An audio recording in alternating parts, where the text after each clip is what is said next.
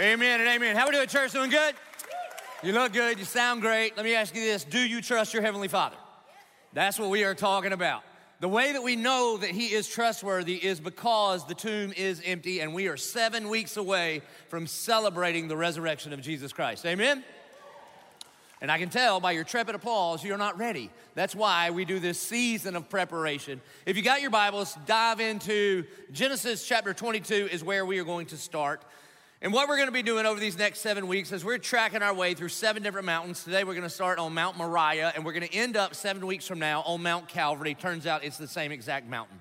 And I don't know about you, but God tends to display his glory up on the mountaintop kind of events and his grace and his mercy down in the valleys. And every single one of us is either on top of a mountain, down in a valley, or somewhere in between. Amen?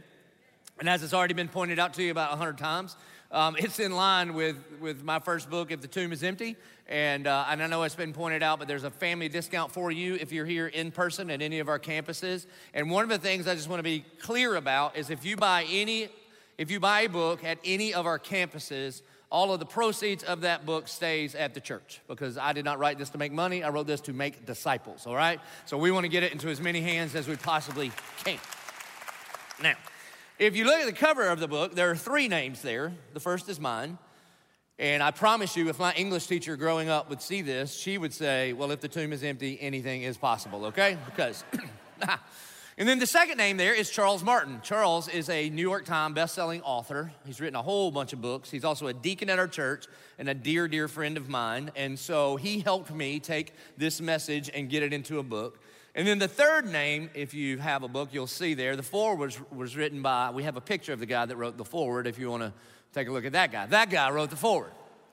Look how he, he was so cute when he was young, wasn't he? So, and a part of the reason I want, sh- I want you to see that picture is because when Timmy was playing for the Denver Broncos, he put John three sixteen on his eye black. And you've probably heard this story before because it's legendary around here because you people are fanatics. And he's playing for the Denver Broncos. It's a playoff game. He puts John three sixteen on his eye black. And John three sixteen is the point of what we're going to be studying today. That's why I pointed out. And after the game, after they won, I think they beat the Steelers, which God hates the Steelers. I don't know why you wouldn't. The Bible literally says, thou shalt not steal. I don't know how you like that team. So anyway. um. So after the game, a reporter comes up to, to Tebow and is like, do you know what just happened? And he's like, of course I know what just happened. I won the game, and we're getting to play next weekend. And he said, they said, well, I don't know if you know this, but during the game, you threw for three hundred sixteen yards. Your yards per rush were three point one six yards. Your yards per completion were thirty-one point six. The ratings for the game was thirty-one point six. The time of possession for your team was thirty-one minutes and six seconds. And during the game, ninety million people have already Googled John three sixteen, and it was the number one thing trending on Facebook and Twitter, to which some people say, that's just a big coincidence, and Tebow says, I say that's just one big God. Amen?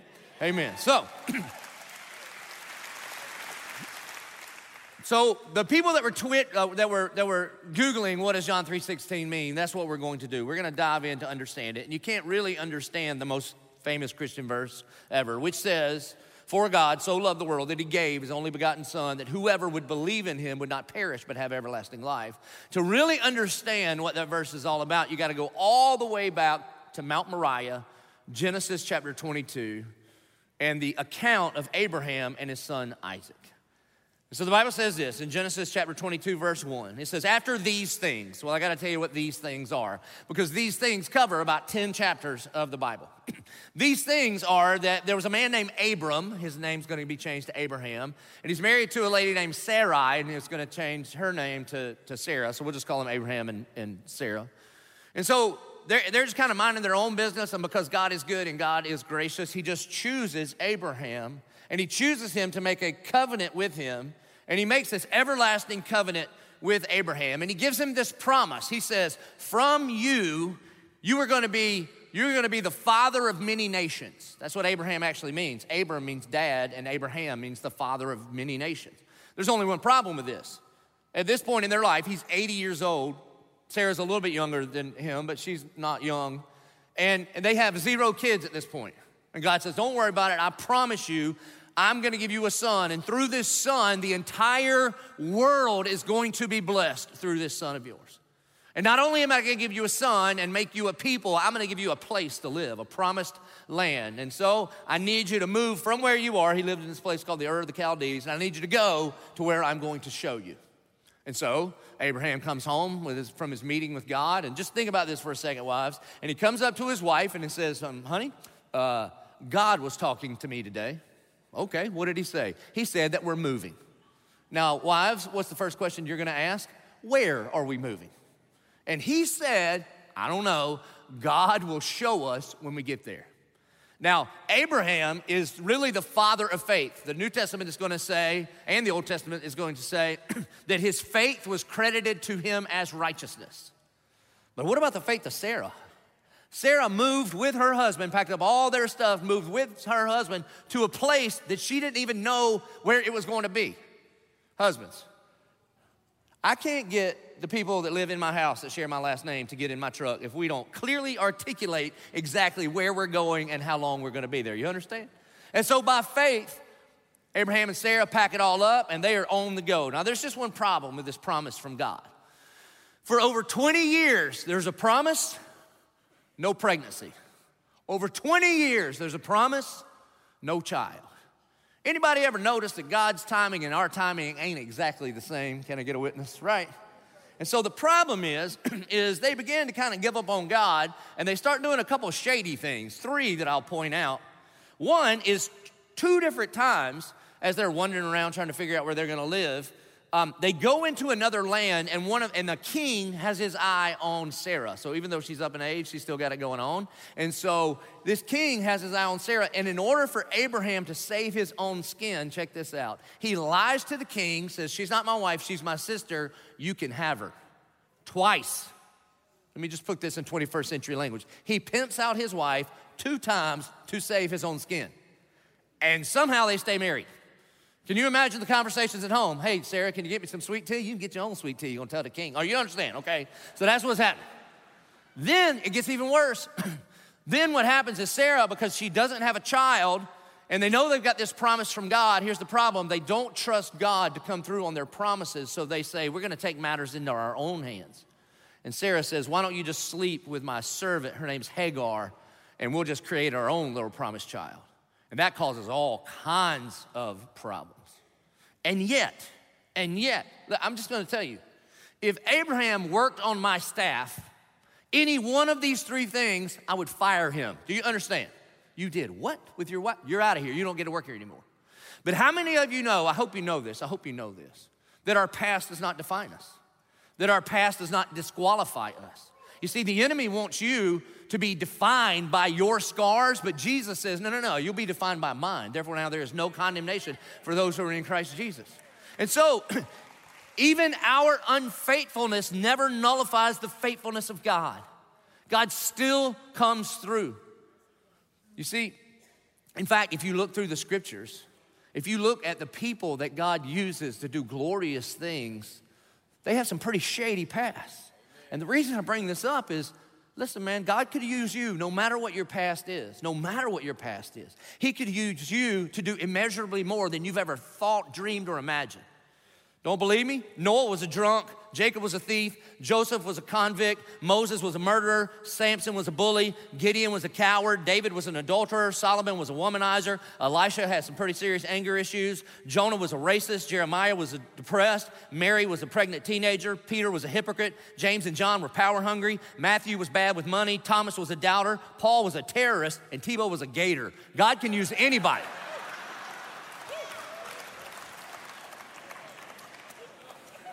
And so, I threw one in there for you. Okay, so, twenty-four years after mistake after mistake after mistake, God sends an angel, and an angel shows up to Abraham. And, and, and his wife, Sarah, is listening in, and the angel says, all right, it's finally time. A year from right now, a year from right now, book the bouncy house, make a reservation at Chuck E. Cheese, you're gonna have a baby boy. And Sarah laughs. She doesn't even believe it. So they named the kid Laughter. That's what Isaac means. So that's what has happened. Those are these things that have been going on. And after these things, And then also, there's about, I don't know, maybe sixteen to eighteen years after he's born that we don't get any income. Like seem, things just seem to be going right along, right? And I'm sure Abraham and Sarah are thinking, you know what, we've been through some serious trials, but now everything's gonna be up and to the right. After these things, God tested Abraham. I hate tests. Don't you hate tests? I, nobody ever told me this explicitly, but I thought when I got saved, from that moment on, everything was gonna be up and to the right in my life. I just thought that's how it's gonna go. Maybe it was because every like F C A event or Campus Crusade for Christ event I went to, or every church I ever went to, the testimonies that they showed were, my life was a wreck, I met Jesus, and look at me now. Well, I hope you know that we don't follow Jesus because he makes life better. We follow him because he is better than life. And that we serve a God that would love us enough to test us. He would love us enough to discipline us. He would love us enough that he would put us in a desperate situation, knowing the best thing for us is that we would be desperate for him. In fact, the way Hebrews says it is this. Hebrews twelve says, "For the Lord disciplines the one he loves and chastises every son whom he receives. It is for discipline that you have to endure. God is treating you as sons. For what son is there whom his father does not discipline? If you are left without discipline, in which all have participated, then you are illegitimate children and not sons." So what he is saying, that discipline means that you're a legitimate son of God. And so if that's the case, I'm gonna tell you what, my dad and his discipline was super legit, okay? He disciplined me, I mean like crazy. And here's the thing, man. He did not mind me experiencing some temporary pain then to avoid a whole bunch of pain now. Amen. And I would get home, well, he would get home. He traveled a bunch and worked a bunch, and I would get in trouble a lot. We could just do a whole series on Joby's troubles growing up, okay? The list would be long. And so my mom would say, you wait till your daddy gets home, and he would get home, and he would walk into my room and sit down and say, boy, is there something I needed to know about? Which is a really dangerous open-ended question. Because in my mind, I thought, well, there's like six things you probably need to know about, but I'm not sure which ones you do know about, so why don't you go first and we'll go case by case basis, okay?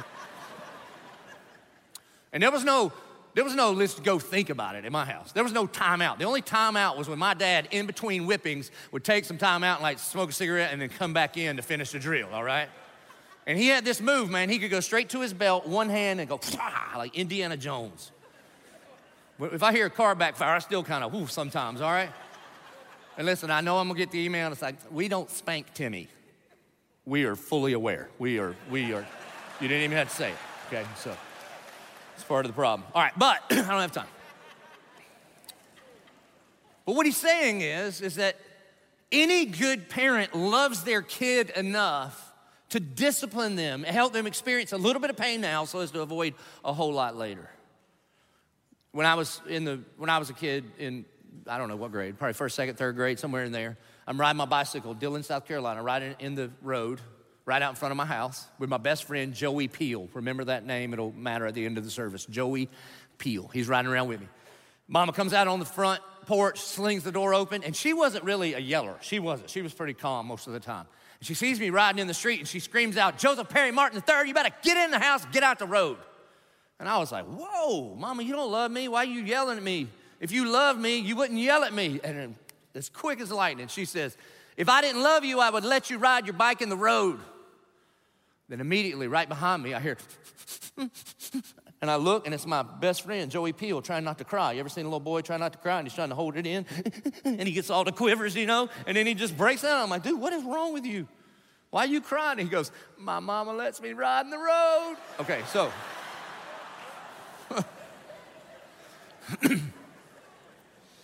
Yeah, man, sometimes you're going through the trial and you're like, "Lord, help me." And he reaches down and plucks you up from the muck and the mire and puts your foot on the safe spot. Sometimes.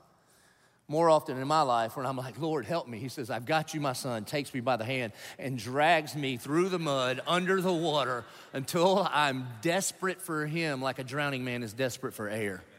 Because that's what you need. That's what I need. And so Abraham is tested by God. J I. Packer says it this way. "And still he seeks the fellowship of his people, and he sends them both sorrows and joy in order to detach their love from other things and attach it to himself." And so God's gonna test Abraham, and he says to him, Abraham, and he says, here I am. Now, have you ever noticed in the Bible, the Bible just comes right out and says just God just communicates with people, that he just talks to folks. He never says exactly how it goes down, which I'm glad, because we get all hung up on the how it happened instead of who's talking. But I've had people at our church say, does God ever speak to you? Oh yeah, for sure. Out loud? Mm-hmm. You hear the audible voice of God? I do. You can too. If you will just open the Word of God and read it out loud, I've got good news for you. This is God speaking to you, which is why we do Lent. The reason that we're fasting and praying on Wednesdays in preparation for Resurrection Sunday is because what if God is still speaking to his children just like he was back then, but our world has gotten so loud that it drowns out the very voice of God? And a major part of what Lent season is, is just to turn down the noise in our ears so that we can turn up our hearts to hear the voice of God. Amen. And so God says to Abraham, Abraham says, here I am. Verse two, he says, take your son, your only son, underline that, it matters, Isaac, whom you love, underline that, it matters, and go to the land of Moriah and offer him there. You can underline offer, as a burnt offering on one of the mountains of which I shall tell you. Now, during this time in ancient history, it would not have been out of order in every other major world religion for child sacrifice to be a thing. And so just to be clear, God is going to shut that down once and for all. He says, not in the kingdom of heaven. Every life matters, especially the life of a child. There are no unwanted children. God wants every single one of them. But that is not the primary thing that's going on here. But he's going to tell him, take your son, your only son. Now, which, by the way, if you say, well, well, well, I thought you said he had another son. He did, but he's never called the son of his love, the son of his promise. And, and Isaac is called his only son. Why? If you go to Romans chapter nine, you'll find out that Ishmael is a picture of works-based righteousness. When you don't trust God and you say, I'm gonna make this happen by my own works. But Isaac is this son that came as a promise, that came as a miracle, that is a son of faith. And so he says, take your only son, whom you love, to the land of Moriah and offer him there as a burnt offering. Now, let me just ask you this. You see, here's the problem. If you've been around Bible study a minute, you already know how it ends. But Abraham does not know how this is gonna end. Could you? Could you? Can you trust God with what he's put in your hands? I know it makes it weird if you think about your own kid like this, but think about, can you trust God with the things that he has put in your hands? Because one of the things that the enemy loves to do is take a good gift of God and then begin to twist it, and we take a good thing and we begin to treat it like a God thing, and that's a really bad thing. I mean, it could be money, it could be your job, it could be a dream, it could be a relationship. And what begins to happen is that God is not the, the, the one that is before all things. God is not the one thing driving everything, but we are worshiping the, the created instead of the creator. We are worshiping the gift instead of the giver of the gift. You see, you can't pick up your cross and follow Jesus if you won't lay down your Isaac. You see, when we begin to hold on to these things, then they grab hold of us. And so Abraham, look what he does. Abraham rose early in the morning. Now that's faithfulness, that's obedience. I don't know about you, but whenever God asks me to do a hard thing, I always need to pray about it for a while, you know what I'm saying? And listen, I'm pro-prayer, but not if it is an excuse or, or a, a time to delay the obedience from what God has called me to do. But Abraham, he rose early in the morning, and he saddled his donkey, and he took two of his young men with him and his son Isaac, and he cut the wood for the burnt offering, and he arose, and he went to the place of which God had told him, and on the third day, that matters too. And on the third day, Abraham lifted up his eyes, and he saw the place from afar. And then Abraham said to his young men, all right, when you when you think about this, I, when I just said, could you sacrifice your son? Listen, all of us is like, I don't think I did that. Okay, I get it, I get it.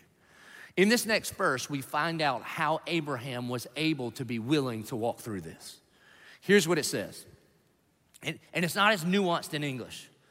Abraham said to his young men, stay here with the donkey, and the boy, I and the boy will go over there and worship and come again to you.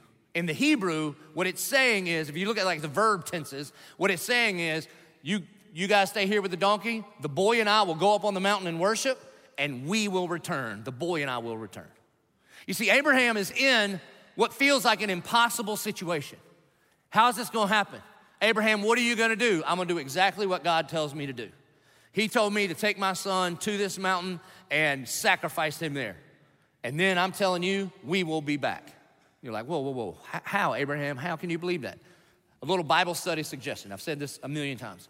Always use the Bible as commentary to itself. Before you read what some very smart person with a P H D thinks about this, see what the Bible says about itself. And, and the faith of Abraham is talked about all throughout the New Testament, but three places in particular talk about this moment in Abraham's life.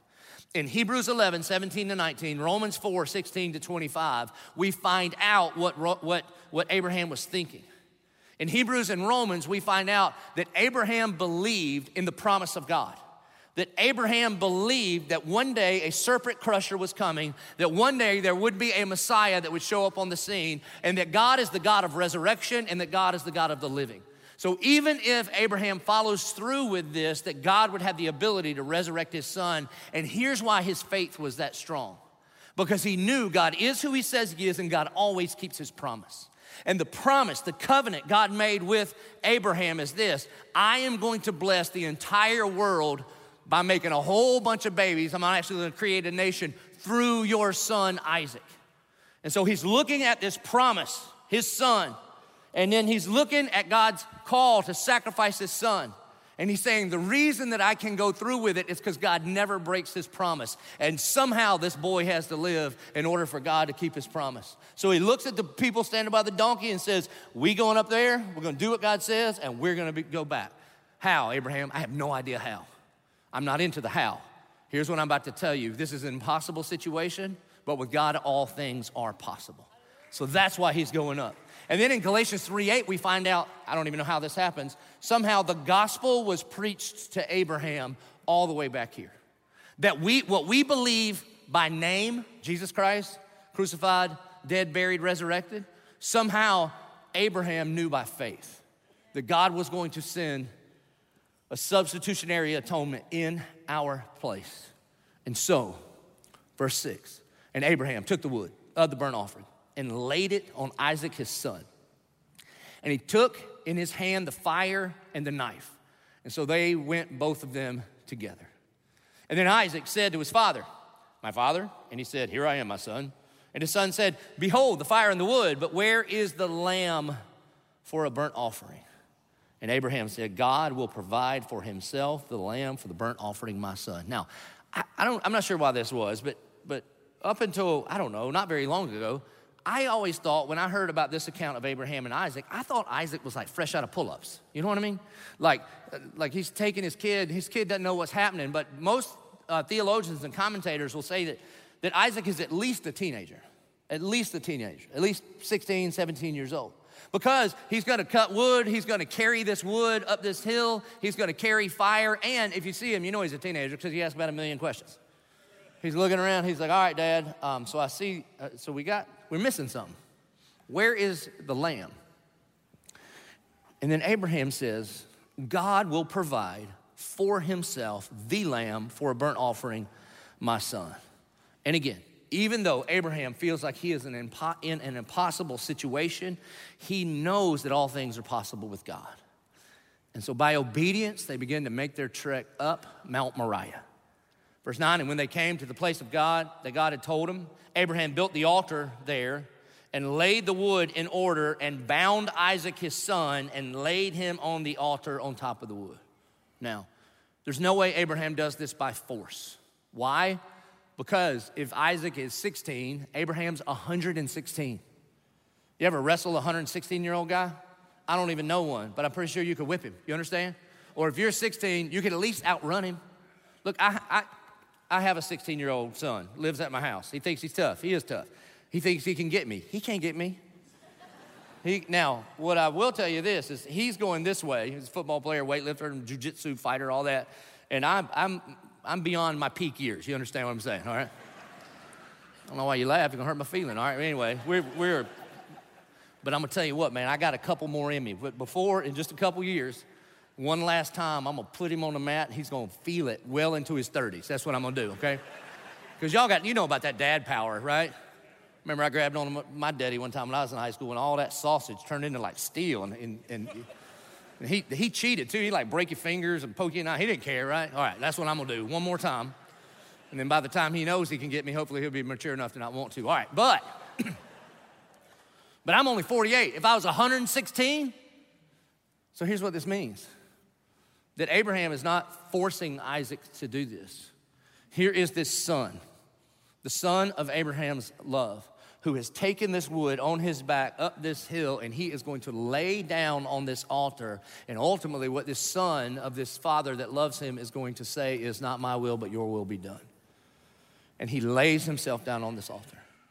Verse ten, and then Abraham reached out his hand and took the knife to slaughter his son. And again, you say, how could he do this? The reason he could do this is because he knows God can be trusted and God always keeps his promises.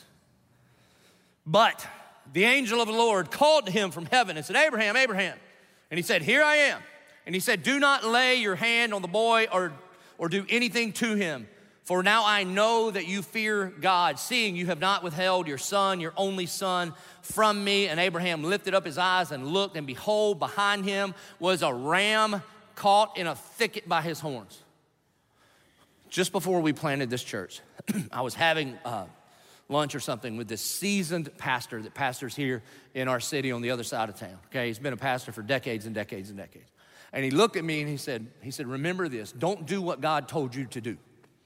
And I thought, hold on. I thought that's exactly what you're supposed to do, okay? I thought you're supposed to do exactly what God told you to do. He said, no, no, no, no, no. Don't do what God told you to do.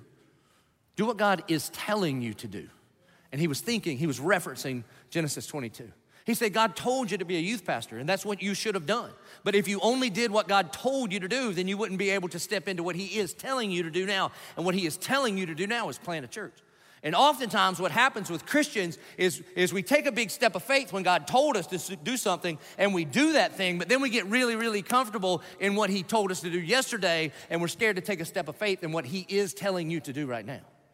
And so thank God, Abraham still has his ears open to hear what God is telling him. And so he raises the knife and goes, whoa, whoa, whoa, whoa, don't do it. There's a ram caught with his horns in the thicket. This is a miracle. It's a miracle. I mean, when did it get caught? Did they, did they walk by it on the way up? Like, well, that's interesting. I wonder how that'll play into the story. Like, when, when, did he, like, while they're building the altar, did he get caught? And this is a miracle. My deer hunters know this to be true. Any deer hunters in the house? If you're a deer hunter, come on, testify, raise it high. Good, good, good. Anybody have their own land that you deer hunt on? If that's the case, raise your hand high. Come on. All right, I see that hand. We, we might need to prayer walk it later, okay? So, have you ever seen this? Have you ever been walking to your stand and be like, golly, there's a ten-pointer with his head in the thorns. Oh, man, this is a miracle of God. And so there is a ram, an adult male lamb, with thorns all around his head. And Abraham went and he took the ram and he offered it up as a burnt offering. The key words of the text, instead of his son. There was a substitute. It is a picture of the gospel. And so Abraham called the name of that place, the Lord will provide, Jehovah Jireh. That's how you say it in Hebrew. As it is said to this day, on the mountain of the Lord it shall be provided. It's talking about the mountain he's standing on. Moriah is what he calls it, which means foreseen by God. And an angel of the Lord called to Abraham a second time from heaven and said, by myself I have sworn, declares the Lord, because you have done this and have not withheld your son, your only son. I will surely bless you and will surely multiply your offspring as the stars of heaven and as the sand that is on the seashore. And your offspring shall possess the gate of his enemies, and in your offspring shall all the nations of the earth be blessed, because you have obeyed my voice. Abraham had no idea what hung in the balance for this step of faith and obedience that he took. There's no way Abraham could have known that this son of his, Isaac, was gonna have two sons. And that younger son was gonna have twelve sons, and those twelve sons were gonna become the tribes of Israel, and then they were gonna end up in Egypt for four hundred years while God was building a nation. And then one day, Moses was gonna show up and look at the Pharaoh and says, I'm here on behalf of God, and he says, let my people go. And then they were going to march on dry ground across the Red Sea, and then they were gonna be given the, the law on Mount Sinai, and then they were gonna make their way through the leadership of Joshua into the promised land. And then the craziest thing is they found themselves back on this exact mountain. How in the world do you do that? I don't know. I don't think Abe left a, you know, dropped a pin on Google Maps for them for multiple generations later, but they come back to this exact mountain and they build the temple. And year after year after year, lambs were slain for the covering of sin right here on this mountain. And maybe Abe and Abraham could not have foreseen that out of this people would come a Messiah, Jesus Christ, the Son of God, and that John the Baptist would look at him one day and say, behold, the Lamb of God who comes to take away the sin of the entire world. Not just another Lamb of God here to cover over the sin of the Jewish people for one year, but the Lamb of God who's come to take away the sin of the entire world. Amen. You see the point. The, the only way to understand fully Genesis twenty-two is you gotta know John three sixteen. You see, the whole Bible is about one thing. And I hate to break it to you, and it ain't you. It's not, okay? Don't worry, Snowflake, you'll be all right. But listen, God's for you. He's for you. It's just not all about you. I mean, anybody that dies for you is for you. And he demonstrated his love for you in this, that while we were yet still sinners, Christ died for us. But it's not all about you. It's all about Jesus. And so everything that was happening in Genesis twenty-two is actually pointing to this substitutionary Lamb of God that was gonna show up on the scene and be sacrificed instead of us. And the reason I say this is because if you go to John chapter three, Jesus says that this is all about him. You see, in John chapter three, we studied this last year. In John chapter three, Jesus is having this conversation with a guy named Nicodemus, who is a religious Pharisee. He's an expert in the law. He's an expert in the Bible. And he recognizes that Jesus must be from God because he's done some miracles. And so he comes, he meets him at night because for whatever reason. He comes at night and he goes, all right, teacher, you must be from God because nobody could do these miracles if you weren't from God. And then Jesus knows that he's a Pharisee. Jesus knows that he is an expert in the scriptures. And so he just jumps to the top shelf, man. He just gets right to the point. And he says, he goes, Nicodemus, you're right. But unless one is born again, they cannot enter the kingdom of heaven. And when he says born again, here's what he's saying. He's like, Nicodemus, I, I know you're a religious man, but you don't need to be a better version of you. You need a new you. You need a brand new life. You need to die to yourself and be born again in me. And unless a man is born again, he cannot enter the kingdom of heaven. And it just goes right over his head. And Nicodemus is like, I don't get it. What do you mean born again? Can a man enter into his mother a second time? And then Jesus is like, what in the name of me are you talking about? No, man, stop. What? What? So he's missing it. So then Jesus does what a great rabbi would do. Jesus knows that Nicodemus has the entire Old Testament memorized. You see, because if Nicodemus is a Pharisee, that means that when he first went to school, what the, what the good little Jewish boys and girls would do is they would, they would go to Hebrew school and they would be taught the Torah, the first five books of the Bible. And on the first day of school, like kindergarten age, they would come in and they would get a tablet, all right? And if you're eighteen twenty-five, it's not electronic. It was like chalk, all right? And this tablet would probably have the Shema written on it from Deuteronomy six. Shema Israel, the Lord our God, the Lord is one. But on this tablet, it would be covered with honey.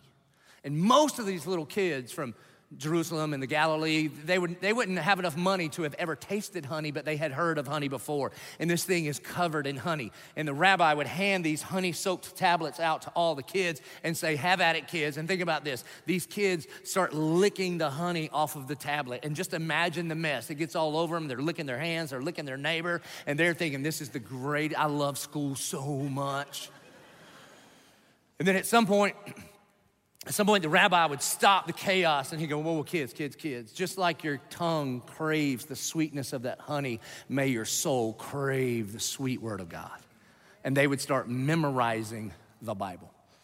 And so, if you were the best of the best of the best and made it to like graduate level school, Pharisee school kind of thing, you would memorize the whole Old Testament from Genesis to Malachi. That's not the order in Hebrew, but you would memorize the whole thing, the whole Old Testament.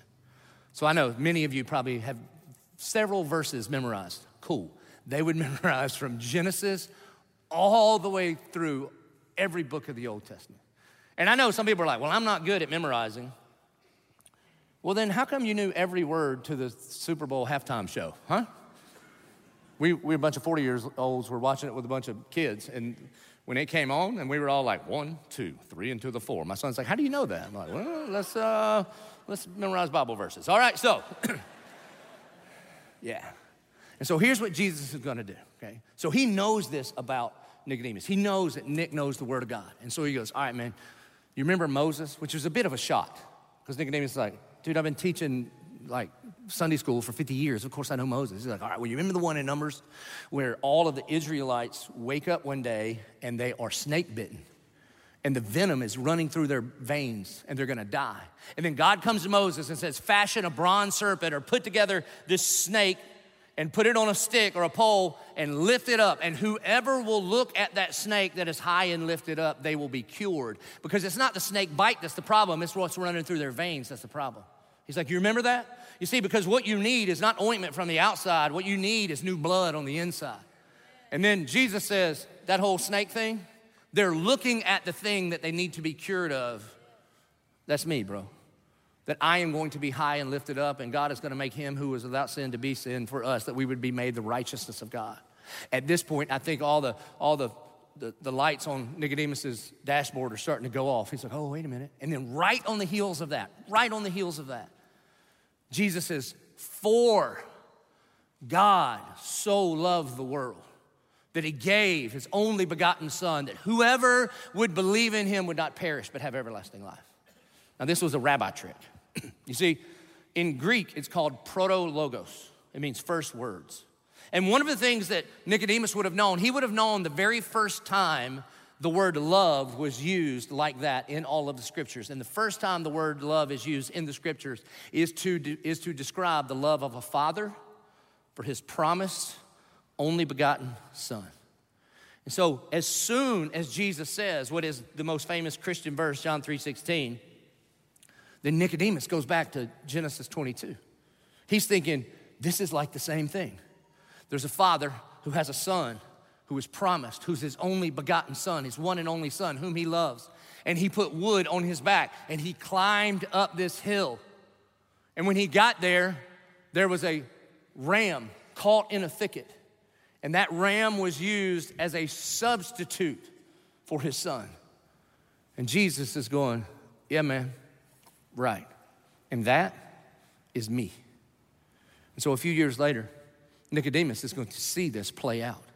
Nicodemus is going to see the Lamb of God with a crown of thorns. He is going to see this Son of God crying out to his heavenly Father. He is going to see wood on his back climbing the exact same hill. Mount Moriah is Mount Calvary. He's going to watch all of this happen, and he is going to do exactly what Jesus says in John chapter three, verse sixteen. For God so loved the world that he gave his only begotten son, that whoever would believe in him would not perish but have everlasting life. You see, the first time that ever made sense to me, that verse, and I'm gonna tell you, man, I grew up in the South, so I'd heard that verse. It's not the only one I knew. The first time it ever made sense to me, I told you this a hundred times, but when I was at camp, when I was a kid, I was in high school, and I was attending this Southern Baptist camp. And my counselors reenacted the crucifixion of Christ. And they were in no danger of winning any Academy Awards, okay? A bunch of Southern kids with like togas and torches with Southern accents, right? And yet, we started with Pontius Pilate, with Jesus, and Pontius Pilate, and Pontius Pilate asked the crowd, what should I do with this man named Jesus? By the way, the most important question you'll answer, answer in your life is that one. What are you gonna do with this man named Jesus? And the whole crowd yells, crucify him, kill him. And then they take him down, and they, they took him down this little dirt road, and we heard them flog Jesus. And then they took him on the other side of this lake. There was no lake in Jerusalem like that, but that's what we had in Bentonville, South Carolina, so you work with what you got. And they went on the other side of this lake, and we heard the nails be driven into his hands and feet. And then they lifted up Jesus on the cross. And he said seven things, and the first thing he said is this. He said, Father, forgive them, for they know not what they do. And the last thing he says is, it is finished. And I know this was the mid-eighties, and I was sitting in Bennettsville, South Carolina, but somehow in my mind, I was transported to Jerusalem, Mount Calvary, two thousand years ago. And Jesus pushed up on his nail-pierced feet, and he says, it is finished. And when he did, my heart was about to beat out of my chest. Now, my coach, Coach Bull Lee, stands up in front of us and says this, "For God so loved the world." And then he pointed at me and said, "That means you. For God so loved the world that he gave his only begotten son, that whosoever," and that means you. I must have looked real lost. He just pointed right at me. "That whosoever would believe in him would not perish, but would have everlasting life." And then he said, anybody that's ready to ask Jesus into his heart, that's the language we used back then. Anybody that's ready to ask Jesus into their heart, come down here and meet me. Now, this was a Baptist church. So we were under contract. I think it's in the bylaws or the Baptist Faith and Message or something. There's only one song you can close with, all right? You know what it is? That's right. We got some Baptists on the front row, all right. Y'all are lost. Y'all supposed to sit in the back. Okay, so, yeah, man, "Just As I Am." And unless being the copyright or something, you can only, you got to sing it fourteen times. You can't just sing one verse. fourteen is the minimum number required. And so there we are, man, "Just as I am, without one plea, but that thy blood was shed for me." That's what we were singing. And my heart is about to beat out of my chest. And I knew in that moment somehow, I couldn't explain it. I didn't know any theological terms. I didn't know Hebrew or Greek. I didn't even know the Bible was written in Hebrew or Greek, okay? I didn't know any of that stuff. All I knew somehow for the very first time is that when that man, Jesus, died on the cross, somehow that counted for me. Amen. And I'm sitting there, and the other thing about Baptists, Coach Lee said, you gotta come down here. Got to walk the aisle. Now, it's crazy, man. In the Baptist church, you can't get saved back there. You're going to hell back there. You only can get saved right here. It's the only place salvation takes place. Now, that's not how it works. I'm just telling you, that's how they did it, all right? And I'm getting all weepy, man, and I'm sitting on my stool, and I'm like, I ain't getting in front of these people. Ain't no way. And I wrapped my feet around the little stool I was sitting on, and I was like, ain't no way. And then on verse thirteen and a half, Coach Lee comes up. Here's what he said. He says, I think there's one more. All that "one more" language you use around here, Coach Lee said, I think there's one more. And I was the one more. And so I don't know what happened, because I was locked into that stool. I determined I am not getting up, and somehow I levitated to the front and asked Jesus to come into my heart. I surrendered my life to the Lordship of Jesus Christ in that moment, okay? Um, when Jesus says, whoever believes, whoever believes. It makes me just a little bit nervous. A little bit nervous, because there's a big old difference between believing in and believing that. And I'm afraid there's a whole bunch of people in churches, all, especially the South, and you believe, but have you ever, have you ever did this thing Jesus is talking about? Amen. The Greek word is pistuo. It means to believe in, it means to trust in, it means to put your whole life into. Have you ever done that? Have you ever trusted Jesus for your salvation? Not your good works, not I'll do better, but have you ever put your faith in him? This week, I got an email. One of the things that we did in the book is at the end of the first chapter, um, we just share a gospel invitation with a prayer of salvation to pray, and anybody that does that, I put my email there, and I just ask them to email me so that we can get people connected in local churches. Well, I, I got an email on Tuesday, and the The name of the person that wrote it caught my eye, and his name is Jess Peel. Remember Joey Peel? It's his youngest brother. Youngest, there's five of them. There was Joey, Jan, Jenny, Jody, and Jess, all right? And so he sent me this, this email. Open it up, and it says, I don't even know how to start this email sitting here in my house in Santa Rosa Beach, Florida, with an eleven-week-old puppy. And he says, I've been spot following you for a while now, almost as if hiding in the woods, scared and embarrassed for you to see me. I know that sounds ridiculous, but it's true. Our families were really, really close. I, I called him this week to see how he's doing, and he kind of told me what's happening in his life. And I asked him, I said, bro, when's the last time we saw, I saw you? He said, I think I was eight years old, you were eighteen, and you were my camp counselor. Well, he graduated high school, he joined the Marines, went and did a few tours in Iraq. And when he got home, he just couldn't cope. Multiple addictions, several D U Is, spent some time in prison. All of his relationships were just shattered. Um, less than a year ago, he attempted to take his life. So when Jess was saying he was embarrassed, that's what he was talking about. He says, almost as if hiding in the woods, scared and embarrassed for you to see me. I know that sounds ridiculous, but it's true. But by happen chance or divine intervention, or let's just say a work of God, he put me in a situation after attending church for the third time in about ten years this past Sunday, where I would walk by your book and a Books A Million in Destin, Florida, right down the road from where I live. And without a second thought, I bought it. Excited, scared, nervous, and a whole range of emotions poured out of my heart as I sat down to read the first chapter. What a rush of emotions flowed through and out of my body. You mentioning the pool in Dillon, your dogs, Hulk and Daisy, Coach Bull Lee, Camp Pine Hill, I knew them all by name, obviously. And then he says, I want to let you know, I said that prayer. I meant that prayer with my whole heart. That's right, man. And then he says, there has been so much that has happened around me over the past few months that the need for Christ in my heart and life might as well have been tattooed on my forehead so I could see it every time I look into the mirror. I want to thank you for your God-given strength and beliefs. The way you speak and interpret the Bible is exactly what this Dillon, South Carolina boy needs to read. I'll finish your book, then I'll pass it on to someone else when the Spirit presents itself for me to bless someone.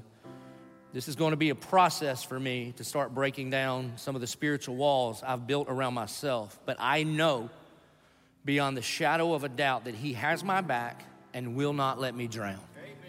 And the reason it says, the reason he closed with, it will not let me drown, he will not let me drown, is because that's just how we close the first chapter. I did not intend to close the service this way until Jess sent this on Tuesday. But the illustration I give of belief, and I've done it a hundred million times, it's like when I was a kid and Daddy would take us to the Dillon pool. We didn't do swimming lessons when I was growing up. It was very Darwinian. If you didn't make it, well, it's all right. That's why my generation is tougher than y'all, okay? Because the snowflakes all melted. But so he would just say, you go get on the diving board and I'll get in the pool and you jump off and swim to me. And so I would go climb on the diving board at Dillon Pool and make my way out to the edge. And then my dad would get into the deep end. And there I am standing on the edge of the diving board and my dad in the deep end says, come on, buddy, jump. I got you. Just jump. I got you. And as I'm standing there with just fear and trepidation because I don't know how to swim. And I know if he doesn't get me, I'm a goner. And meanwhile, there's a there's a line of not very encouraging young people behind me. Now, here's the thing. I recognize that he's my father. I rode here in the truck with him. I, it, it's obviously him. He's got the Southern swoop, the Magnum P I mustache, the shorty short O Ps. Remember those? I recognize his voice. He's got a cigarette in his mouth in the deep end going, come on, boy. You ever, anybody? And I know because he came with that lady over there. There's my mom right over there. I recognize her, okay? She's covered in baby oil, drinking a Tab, smoking a Marlboro Light. My people right there. I see them. Here's the problem, though. Like with what Jesus is talking about when he says, whoever believes, whoever trusts, whoever pistuos in me, will not perish but have everlasting life. At that moment when I'm standing on the diving board, I am not trusting in my Father. I'm just acknowledging that he's there. Here's what I'm afraid of. I'm afraid of our church is full of people that aren't trusting in Jesus for your salvation. You just acknowledge that he's there. You see, in that moment, man, I am standing on my own two feet and my life is up to me. And the invitation of my Father is, come on, buddy, jump, I've got you. And so what it means to believe, to believe in, to trust in, to pistuo, like Jesus is saying, is that I would take that step of faith off of the diving board into the loving arms of my Father and trust that he is who he says he is, and I trust that he'll keep his promise. And I will put my life in his hands. Have you ever done that? Have you ever put your faith in Jesus Christ for your salvation? For God so loved the world. That means you. That means you. For God so loved the world that he gave his one and only Son, that whosoever, and I've got good news, if you're in the whosoever category, you could be saved. No matter if you're as religious as Nicodemus or if you're as rebellious as Abraham was at first, that you could be saved, that whosoever, whosoever, would believe, would trust, would pistuo in the only begotten Son of God, then you will not perish, but you will have everlasting life. I wanna give you the opportunity to put your faith in Jesus like I did over thirty years ago at that camp and like Jess Peel did on Tuesday before he wrote this email. I wanna give you the opportunity to trust Jesus Christ as your Lord and Savior. Would you bow your heads? Would you close your eyes? And if you would say, for the very first time in my life, I admit it, I, I I need somebody to do for me what I cannot do for myself. I don't need just a new version of me. I need a new life. And you believe that somehow, even if you can't fully explain it, but right now you believe that when Jesus Christ died on the cross, somehow that counted for you, then right where you are, you confess him as your Lord and Savior. And the Bible says, whoever calls on the name of the Lord will be saved. And if that's you in this moment right now that you are confessing Christ as your Lord and Savior for the first time, would you lift your hand high in the air and would you just say, Father, here I am, save me.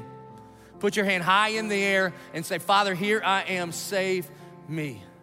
Our good and gracious Heavenly Father, we love you more than anything.